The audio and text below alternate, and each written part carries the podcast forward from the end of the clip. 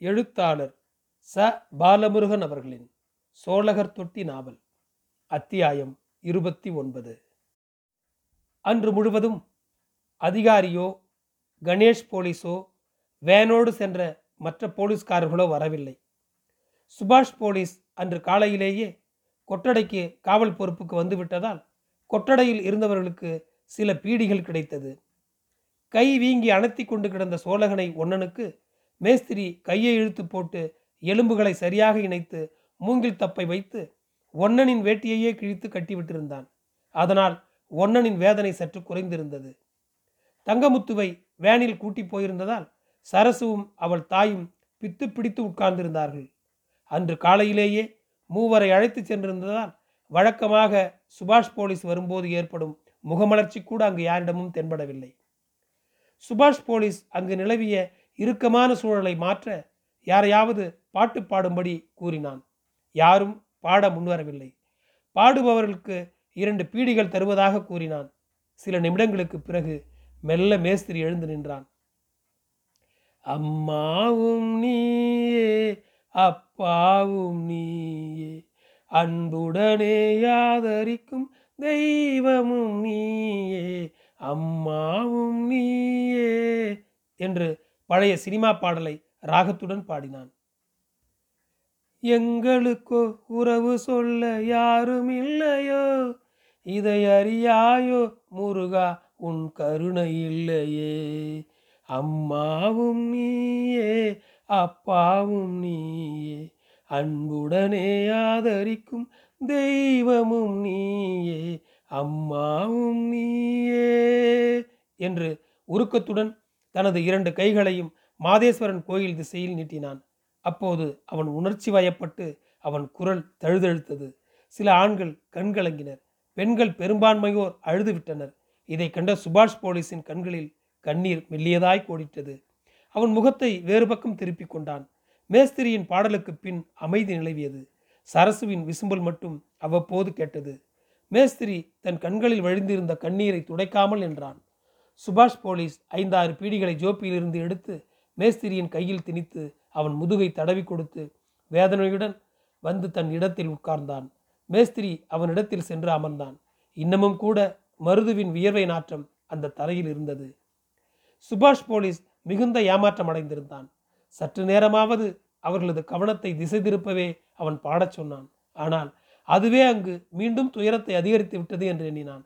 அப்போது செல்வி மாதிக்கு உதிரப்போக்கு அதிகரித்து வருவதால் மாதி குளித்து கொள்ள அனுமதிக்குமாறு சுபாஷிடம் கேட்டாள். அவன் சீக்கிரம் அவள் போய் வந்துவிட வேண்டும் என்றான்.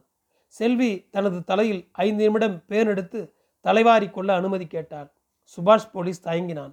வேறு பெண்களும் மன்றாடினர். தலை முழுவதும் கொத்து கொத்தாய் பேன் ஈறு பிடுங்குவதால் தயவு செய்து வேண்டினார்கள்.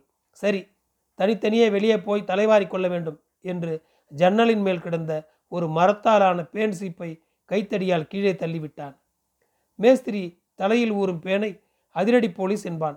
வீரப்பனுக்கு அரிசி கொடுத்தாயா பருப்பு கொடுத்தாயா என கேட்க வாயில்லையே தவிர சித்திரவதை செய்வதில் அந்த போலீஸுக்கு குறைந்ததல்ல இந்த போலீஸ் என்றான் பேனை காட்டி பக்கத்தில் இருந்தவர்களிடம். செல்வி முதலில் அந்த சீப்பை எடுத்துக்கொண்டு கொட்டடை வாசலில் மண் தரையில் அமர்ந்து சிக்குண்ட தன் தலையை அவிழ்த்து ஒரு முறை வாரியதில் கையில் இருந்த சீப்பில் எண்ணற்ற பெண்கள் கருகருவென மொய்த்தது. சில அவளின் சீலையில் விழுந்திருந்தது. மீண்டும் சீவிய போது மண் தரையில் மழையென கொட்டியது பேன்கள் எல்லாவற்றையும் கையில் நசுக்க முடியாதென்பதால் தரையில் கிடந்த கல்லை எடுத்து நசுக்கினாள்.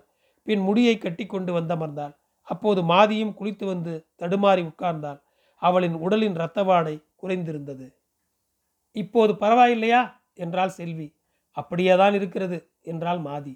அப்போது ஒவ்வொருவராக சென்று தங்களின் முடியினை பேன் சீப்பில் வழித்தார்கள். பருத்த பேன்கள் கொட்டின அவர்களின் தலைமுடியின் ஒவ்வொரு நாற்றிலும் வெண்ணிறமாக பேன் பீச்சி அடித்த ஈறு ஒட்டியிருந்தது. பல நாட்கள் குளிக்காமலும் அசுத்தமான அழுக்கு அண்டிய அறையிலும் இருந்ததால் பேன் ஊறி பெருத்திருந்தது. கொட்டகையில் இருந்த சிறுவர்களின் தாய் சிறுவர்களின் இமைகளில் வெண்ணிறமாய் ஈறு வைத்திருந்ததை உருவினாள். அவன் வழிகண்டு அழுதான். அப்போது வாகனம் வரும் சப்தம் கேட்டது. நீண்ட நாட்களுக்கு பின் உடலை திருத்திக் கொள்ள கிடைத்த வாய்ப்பும் விரைவில் முடிந்து போனது. வாகனத்தின் சப்தத்தை தொடர்ந்து சுபாஷ் உஷ் என்றான். அனைவரும் பழைய முறையில் விரைப்பாக உட்கார்ந்து கொண்டார்கள். வேறு சில போலீஸ்காரர்கள் வந்து சில ஆவணங்களை அங்கிருந்து வாங்கி செல்ல தேடினார்கள். மாலை நேரமானது. அவர்கள் அங்கிருந்து கிளம்பி செல்லும்போது. அன்று மாலையில் வெளியில் மிச்சமான உணவு கையளவு ஒவ்வொருவருக்கும் கிடைத்தது. மாதி அதனை விழுங்க இயலாதவாறு அவளது உடல் சோர்ந்திருந்தது. அவள் அதனை சித்திக்கு கொடுத்து விட்டாள். அன்றிரவு கதவை திறந்து கொண்டு யாரும் உள்ளே வராதது சற்று ஆறுதலாய் இருந்தது. காலையில் கணேஷ் போலீஸும் வேனில் போன மற்ற போலீசாரும் வந்திருந்தனர். சரசு கணேஷ் போலீஸிடம் தன் கணவனை பற்றி விசாரித்தாள். அவன் சிரித்துக்கொண்டே பேசாமல் போய்விட்டான். சற்று நேரம் கழித்து சுபாஷ் போலீஸ் வந்தபோது மீண்டும் தன் கணவன் குறித்து தகவல் சொல்லுமாறு மன்றாடி கேட்டாள். அவன் அமைதியாக இருந்ததால் அவள் தனது கழுத்தில் கிடந்த மஞ்சள் கயிறை எடுத்து நான் இதை கட்டிக்கிறதா வேண்டாமா? அது தெரியணும் என்றால் ஆவேசமாக. அவன் கோபப்படாமல் அதை அறுத்து சடங்கு செய்து கொள் என்று கூறிவிட்டு போய்விட்டான். பின் அன்று வெளியான கன்னட பத்திரிகை ஒன்றினை கொண்டு வந்து அவளுக்கு காட்டினான். ஒரு புகைப்படம் வெளியாகி இருந்தது. அதில் பச்சை உடை அணிந்திருந்த மூன்று பேர் இறந்து கிடந்தனர். அவர்களின் பக்கத்தில் நீண்ட துப்பாக்கிகள் கிடந்தன. அதில் ஒருவன் தங்கமுத்து மற்றவர்கள் மருதும் கெம்பனும். வீரப்பனுக்கும் போலீஸுக்கும் நடந்த சண்டையில் சுட்டுக் கொல்லப்பட்டதாக படித்து காட்டிவிட்டு அவளிடம் அந்த பேப்பரை கொடுத்துவிட்டு போன வருஷம் இதே நாளிலே தான் எங்கள் போலீஸ் அதிகாரிகள் மூன்று பேரை வீரப்பன் கொன்றான் என்று கூறிவிட்டு போனான். சரசு ஏ சாமி உன் விதி இப்படியா? என்று அவளை கட்டிக்கொண்டாள் அவர்களின் அழுகை அதிகமான போது இருவரையும் கொண்டு வந்து கொட்டடையின் வாசலில் உட்கார வைத்து சப்தம் அதிகமாக வரக்கூடாது என கூறி விட்டுவிட்டு போனார்கள். வெகு நேரம் இருவரும் அழுதபின் சரசுவை அவள் தாய் கழிப்பறை தண்ணீர் தொட்டி அருகில் கூட்டிச் சென்று தலையில் தண்ணீர் ஊற்றிய பின் தாலியை கழட்ட முயன்றாள். ஆனால் சரசு தாலியை பிடித்து கொண்டாள். இருந்தாலும் அவளது கைகளை பிரித்து கழுத்திலிருந்து தாலியை கழட்டி தனது சேலை முந்தானையில் முடிந்து கொண்ட சரசுவின் தாய் சரசுவை கூட்டிக் கொண்டு வந்து உட்கார்ந்து கொண்டாள். அன்று மாலை வரை சரசுவும் அவளது தாயும் வாசலில் உட்கார்ந்திருந்தனர். மாலையில் அறைக்கு போய் உட்காரச் சொன்னார்கள். அன்றிரவு படுத்து கிடக்கும்போது பிற பெண்கள் சப்தமின்றி ஆறுதல் கூறினர். அப்போது அவள் அழவில்லை. ஏற்கனவே வேண்டிய மட்டும் அவள் அழுது முடித்திருந்தாள். மறுநாள் போலீஸ் அதிகாரி தனது ஜீப்பில் மூன்று போலீஸ்காரர்களுடன் வந்து இறங்கினான். அவர்கள் வந்ததும் தடிகளை சுழட்டி கொண்டு கொட்டகைக்குள் புகுந்து உட்கார்ந்திருந்த எல்லோரையும் சரமாரியாக அடித்தனர். பலருக்கு முதுகில் இரத்தக்கோடு விழுந்தது.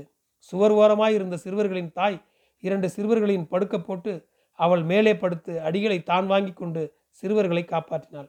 சிறிது நேரத்திற்கு பின் போலீஸ்காரர்கள் கொட்டடையில் இருந்த எல்லோரையும் பார்த்தனர். அனைவரும் அச்சத்தினால் கைகால் நடுங்குவதைக் கண்டு மூன்று நாட்களாக அவர்கள் இல்லாததால் குறைந்து போயிருக்கும் பய உணர்வினை மீண்டும் ஏற்படுத்திவிட்ட திருப்தியில் ஒர்க் ஷாப்புக்கு சென்றனர். கொட்டடையில் இருந்தவர்களை ஒவ்வொருவராக கூப்பிட்டு மெக்கர்பெட்டியின் மின்சாரத்தை பாய்ச்சினார்கள். அந்த ஒர்க் ஷாப் என்ற அறையிலிருந்து தொடர்ந்து அலறல் சத்தம் கேட்டது. இரண்டு சிறுவர்களையும் அவர்களின் தாயையும் ஒர்க் ஷாப்பிற்குள் கூட்டிச் சென்றனர். அவள் தனது குழந்தைகளுக்கு எதுவும் செய்ய வேண்டாம் என மன்றாடினாள். அவளது மூத்த மகன் கையில் கிளிப்பை கொடுத்து அவன் தாயிடம் மாட்டச் சொன்னார்கள். அந்த பெண்ணின் மீது மின்சாரம் பாய்ந்தது. வெகு நேரத்திற்கு அவளது அலறலும் அதைத் தொடர்ந்து சிறுவர்களின் அலறலும் கேட்டன. மூன்று பேரும் தூக்கி வரப்பட்டு கொட்டடையில் போடப்பட்டனர். மாதியின் முறை வந்தது. அவள் ஏற்கனவே மிகவும் களைத்தும் மெலிந்தும் இருந்தாள். அடிவயிற்றின் வழியால் வயிற்றை பிடித்தவாறு உட்கார்ந்திருந்தாள்.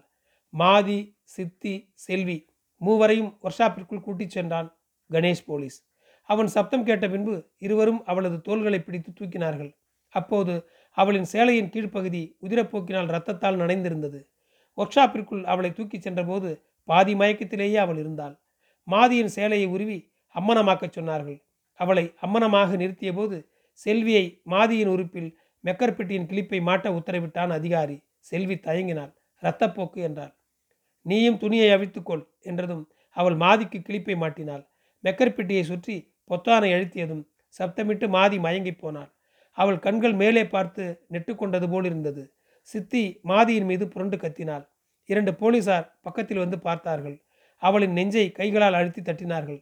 பின் அவள் சாகவில்லை. இன்னமும் உயிரோடு இருக்கிறாள் என தெரிந்து கொண்டு சேலையை கட்டி அவளை வெளியே கொண்டு போக உத்தரவிட்டான் அதிகாரி. மாதியை கொட்டடைக்குள் கொண்டு வந்து போட்ட போதும் அந்த கண்கள் அசைவற்று இருந்தன சித்தி தனது அழுகையை அதிகரித்ததும் ஒரு போலீஸ்காரன் அறைக்குள் வந்து அவள் மயிரை பிடித்து ஆட்டி சப்தம் போடாதே என ஒரு அறை கொடுத்து சென்றான். ஆம்பளையா இருந்திருந்தா இந்நேரம் தையல்காரனை கூட்டி வந்து அளவெடுத்திருப்பாங்க. பொம்பளையா போனதுனால தப்பிச்சிருக்கு என்று மேஸ்திரி கிழவன் முனகினான். மாதிக்கு மேல் மூச்சு வாங்கியது. சித்தி மீண்டும் அதிர்ந்து கத்தியபடி அவள் தலையை தூக்கி தனது மடியில் வைத்து கொண்டாள். அப்போது ஒர்க்ஷாப்பிலிருந்து அதிகாரி கொட்டடைக்கு வந்து எட்டி பார்த்தான். டாக்டரை கூட்டி வரும்படி உத்தரவிட்டான். அரை மணி நேரத்திற்கு பின்பு ஒரு டாக்டரை கூட்டி வந்திருந்தனர். அவன் அங்கு வருவதையே ஒரு தண்டனை என்பது போல மிரட்சியுடன் கொட்டடைக்கு வந்து மாதியின் கையை பிடித்து பார்த்தான். நாடி துடிப்பு குறைந்துள்ளது. உடனடியாக கீழே மருத்துவமனைக்கு கூட்டிட்டு போங்க என்று கூறி ஓர் ஊசி மட்டும் போட்டுவிட்டு சென்றான். மாதேஸ்வரன் மலை பேருந்து நிற்கும் இடத்திற்கு முன்பிருந்த விடுதியில் இருந்த தனது அறைக்கு சென்று விட்டு அரை மணி நேரம் கழித்து மீண்டும் ஒர்க்ஷாப்பிற்கு வந்தான் அதிகாரி. சாம்ராஜ் நகர் மருத்துவமனைக்கு கூட்டிச் செல்லலாமா என்று கேட்டான் சுபாஷ் போலீஸ் அவனிடம். அதிகாரி அவனிடம் எதையோ சொன்னான். சிறிது நேரத்தில் ஜீப் வந்து நின்றது. மாதியை அதில் ஏற்றினர். சித்தி ஜீப்பில் ஏறி மாதியின் தலையை தனது மடியில் வைத்துக் கொண்டாள். மாதியின் மேல் மூச்சு தொடர்ந்தது. சுபாஷ் போலீஸும் மற்ற இரண்டு போலீஸ்காரர்களும் அந்த ஜீப்பில் ஏறிக்கொண்டனர். ஜீப் வேகம் பிடித்து வெகு நேரம் பயணப்பட்டது. பின் அது நிற்கும் சமயம் சித்தி மருத்துவமனை வந்துவிட்டதாக நினைத்து எட்டி பார்த்தாள். அவள் கண்களில் திகைப்பு. அவள் தனது மாமன் கெஞ்சனின் தொட்டமாரா தொட்டியில் இருப்பதை அறிந்தாள். ஜீப் நின்றதையும் இரண்டு போலீசார் மாதியை அதிலிருந்து இறக்கியதையும் பார்த்து தொட்டியினர் அச்சத்தில் வாயடைத்து நின்றனர். சில நிமிடங்களில் கெஞ்சன் அலறி புடைத்து ஓடி வந்தான். ஜூருண்டையும் அழுதான். உயிருடன் தான் இருக்கிறாள். உதிரப்போக்கு அதிகமாயிடுச்சு. வைத்தியம் செய்து காப்பாத்திக்குங்க என்றான் சுபாஷ் போலீஸ். தொட்டி பெண்கள் மாதியின் கைகளை தேய்த்து சூடேற்றினர். இனிமே இவ புருஷனோட இவளோ நீங்களோ தொடர்பு வச்சுக்கிட்டா உயிருக்கு உத்தரவாதம் இல்லை. ஒர்க் ஷாப்பிற்கு போய் வெளியே வந்ததே பெருசு. உன் தங்கையையும் மருமகளையும் நீ பொறுப்பாக கவனிச்சிக்க என்று கெஞ்சனிடம் கூறிவிட்டு ஜீப்பில் ஏறிக்கொண்டான் சுபாஷ். ஜீப் கிளம்பும்போது சித்தி சுபாஷ் போலீஸை பார்த்து கொட்டடையில் ஒரு குறைந்தபட்ச மனிதனாக இருந்ததற்காக கையை எடுத்து கும்பிட்டான். நன்றி.